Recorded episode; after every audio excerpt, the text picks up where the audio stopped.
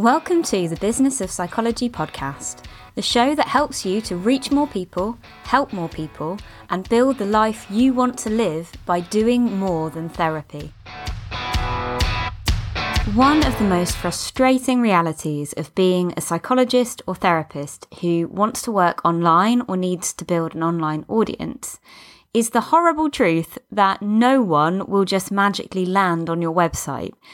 If you want anyone, anyone at all, to benefit from your expertise and your support, you need to write content that pops up on Google when they most need it. Today, I'm going to be sharing my five simple tips for getting eyeballs on your content. And by your content, I mean a blog, a podcast, a YouTube video, the main thing that you create to try and communicate with the people that you're trying to help. Firstly, if you haven't done it already, you really need to get to know your ideal client avatars. Your blog posts will be so much easier to write and far more likely to reach people if you write them for just one specific person or one very specific group of people. If you need convincing or you haven't fleshed out your ICAs yet, then if you're a Do More Than Therapy member, you can take the short course on that subject inside the membership. Or if you're not a member yet, you can listen to last month's podcast episode on that subject. No other advice here is going to work if you don't know exactly who you're writing for. So, today, what I want to share with you are five simple tips that you can use today to start getting more eyeballs on those amazing blog posts that you write or incredible podcasts that you put out into the world. And this will work equally well if you're trying to build up a YouTube channel or any other kind of content that is on your website and you want people to see it. So there is an art to it, but these are five steps that you can take to get more eyes on your brilliant content today. Number one, you need to find out what your ideal client avatar is searching for. So you can use a tool like Answer the Public to find out what searches people are actually making in your area of expertise.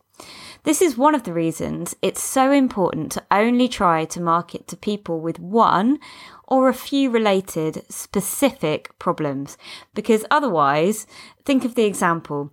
If I was going to type depression into Answer the Public, I'd find so many hits and such high search volumes that I'd never be able to choose what to write about. And the chances of my blog post standing out against all the Psychology Today, NHS, BBC, other trusted sources would be extremely low. However, if I know my ICAs really, really well, I could search for something really, really specific. Um, so, for example, if I did a search now for something like uh, ADHD, anxiety, and children, then I might find some really specific questions I can answer. So, for example, with those kind of search terms, I might write a blog post for a parent searching for how to help my 13 year old who has ADHD and anxiety, or what to do if my 12 year old won't stop wetting the bed. Those are much more specific problems that I know that my ICAs might be searching for at two o'clock in the morning when they're really worried. So that's the first tip. Find out what your ICA is searching for.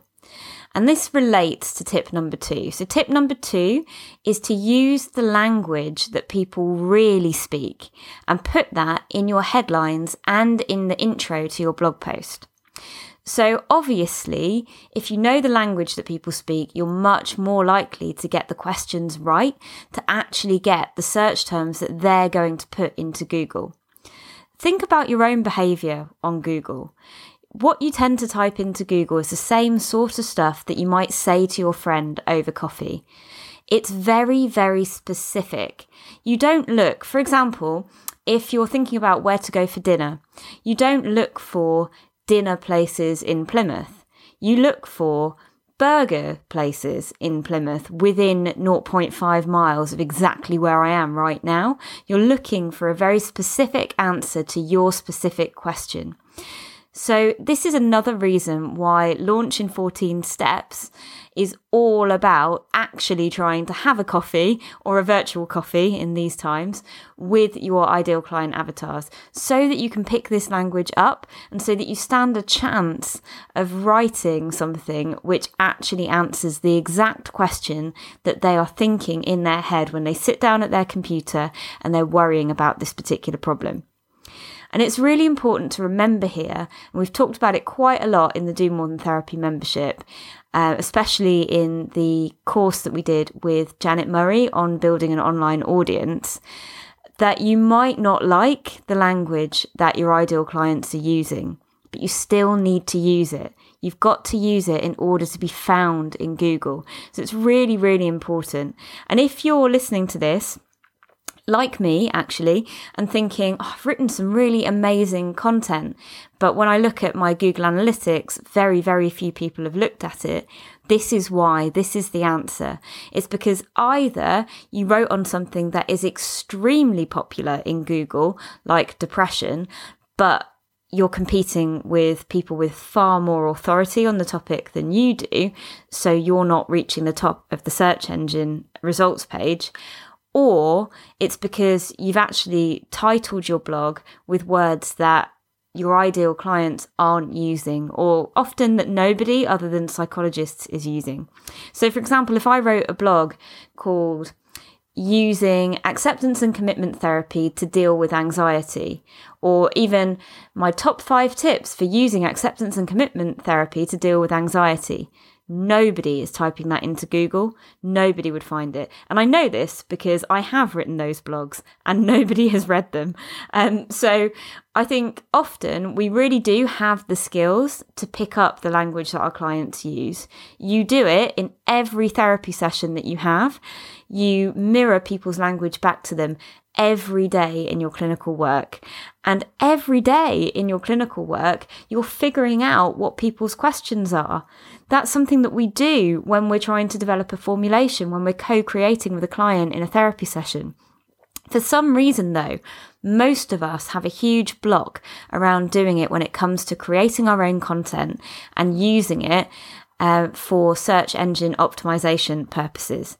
Now, I don't want you to worry if any of those terms, if Google Analytics or search engine op- optimization or anything else that I'm saying today sounds a little bit like jargon or gobbledygook to you. Uh, don't worry about that. There's going to be a lot more content on this podcast, and there's a lot in the Do More Than Therapy membership coming up about all of these terms. I'm just introducing you today to a few simple things that you can get going with now, because I think you're going to start to see results really quickly if you do these things, and that will give you the motivation to do the slightly more advanced stuff that we're going to tackle later on in this series.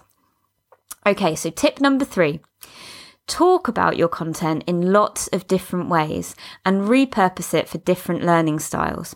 So, for example, if you've done a written blog post, that can really easily become several social media posts, a podcast, a Facebook Live video. Think creatively, draw out the key parts of the content, and get creative with how you present those to people. So, what I definitely wouldn't recommend is just posting a link to your blog with a brief introduction a few times on your social media. That's not really going to engage anybody. And the only content that actually gets seen by people on social media because of the way the algorithm works is the kind of content that people can interact with. So ask people questions that relate to your content tell a story that relates to your content, maybe a personal story or a story that you've made up. If you can make that interesting, then you can use a composite story like that, that you've maybe drawn from several different sources. But it's got to be something that draws people in. And that brings me on to tip number four. Use social media to ask questions to find out what content to create. So, if in the previous steps you've been thinking, okay, I've got some ideas about what questions I could be asking, um, what questions I could be using to title my blog posts and what to write about, but I'm not sure which ones are going to grab my audience's attention the most, the best strategy that I have found is to ask them. Ask questions about what people are interested in, and that serves two purposes. Firstly, it's likely if you make it really easy and do kind of a what we call like a really quick and simple, no drama, no um, no thought required kind of an answer. So you just get people to say Y or N or A, B, C, or D. If you frame it like that, ask a really simple question where they only have to give you an A, B, C, or D or a Y or an N in the comments, then not only does that get engagement going on your page and that helps the algorithm so that your next post is more likely to get seen by more people, but it also gives you a list of people who have said that they're interested in that blog post. So when you do create it, you can drop that link directly to those people, and those are the first few eyeballs that land on it. Now, if they're really interested in it, they might spend a bit of time on that page. They might leave a comment on that page. And that tells Google that that's good quality content that people want to see. And that pushes you up the rankings. So, this is a really good technique for getting your engagement going, especially when you're first starting out with blogging. And you'll notice that I do this with my podcasts in the Do More Than Therapy group on Facebook. So when I'm deciding what podcast to create, I very frequently ask you guys, what do you want to see? What are you most interested in? And then when I've created when I've created that podcast, I will drop you that link. And I hope that nobody perceives that as spammy or annoying because that is part of this process of getting to know your audience really well, using their language, and then creating exactly what they need and serving it back to them. And really, what better way is there to meet people's needs? Finally, every blog post that you write should have a really clear call to action at the end of it. So you need to tell people what to do next. It may be that sometimes you're just sending them to another blog post that you've written that you think will be helpful to them. That's absolutely fine. But more and more as you develop in your business and as you develop products and services that you want to sell to people online, you'll have calls to action that relate to those products and services. So it may be if you're following the 14 steps to a simple launch, um, which was a podcast and a download that I provided for you, I think last month, a few episodes back. Anyway, if you're following that process um, and you're using this as your like really easy, no commitment test um, that I recommend doing as part of that process, then it may be that you want to move people on to the next point in that launch process, which is to offer them something a bit more substantial that they have to give you their email address to download. Um, and if that's what you're doing, then your call to action might be come get this download that I think you'll be really interested in.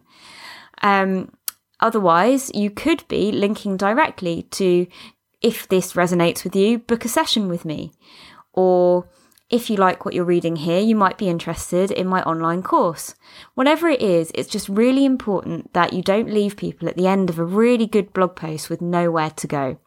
So if you're just starting out, it might be that you're just inviting them to read your next blog post or to join your mailing list to find out about your next blog post.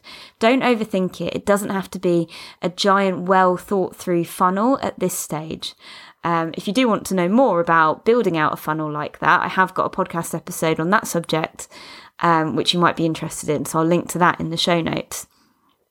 But for now, what I really want you to make sure you do with every blog post is give the reader somewhere to go at the end. And that's true whether it's a blog or a podcast or a YouTube video, whatever core content you're creating.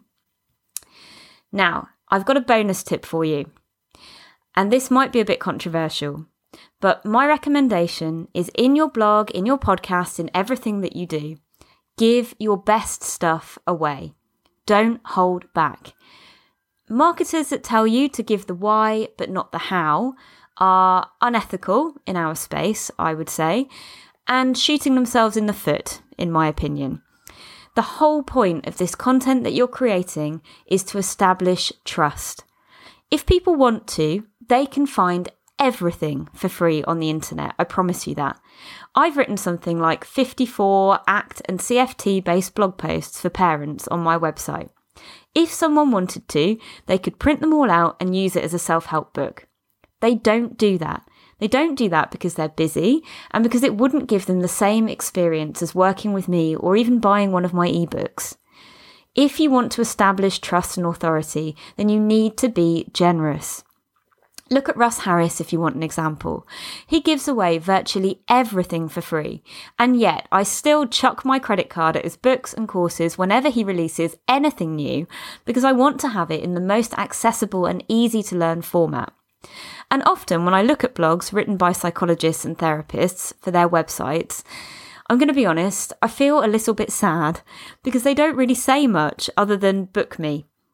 And in my opinion, every blog should aim to genuinely solve a problem for the reader. Google also doesn't really recognise blogs under a thousand words, or so I've been told, um, and it doesn't take very kindly to blogs that are pure promotion. Now, there are loads of issues that come up for us when we're trying to write content that genuinely helps people, draws them towards our services, and helps sustain our businesses. So, like I said before, this is a topic that we're going to revisit really regularly. And don't worry, we're going to go deep into each of the things that we've discussed today. But please do get in touch and let me know the specific things that you're getting stuck on right now or anything that's really baffling you. Maybe it's something you've heard me mention in passing, but you'd like a bit more information on. So, in order to make blogging, podcasting, or any content marketing work for you, it's crucial to know your ICA, have a content creation strategy, develop an SEO, search engine optimization strategy, and have a good way of measuring your progress. And this is exactly why we have a masterclass on understanding your Google Analytics data with a website and SEO expert coming up in the Do More Than Therapy membership. So they're going to be talking to us about how we can tell if what we're doing is working. And before we go any deeper on this subject, once you've got these five points under your belt, it's really important to start tracking that. And Google Analytics is a great way to do that. So, to learn more about the membership, if you're interested in that um, and how you can join, go to the show notes where there's a link to the membership sales page. You can have a look, check it out, and see if you might be interested in some of the masterclasses, peer supervision, and support that we're offering in the membership. Planning on launching something new? Hoping to reach more people and build a business that lets you live your values while avoiding burnout? Then you need to download my cheat sheet 14 Steps to a Simple Launch. It's a foolproof process to make sure you develop your project with the people you want to help and then get it in front of as many of them as possible. It's totally free and you can find it at psychologist.drrosie.co.uk. I'll put the link in the show notes.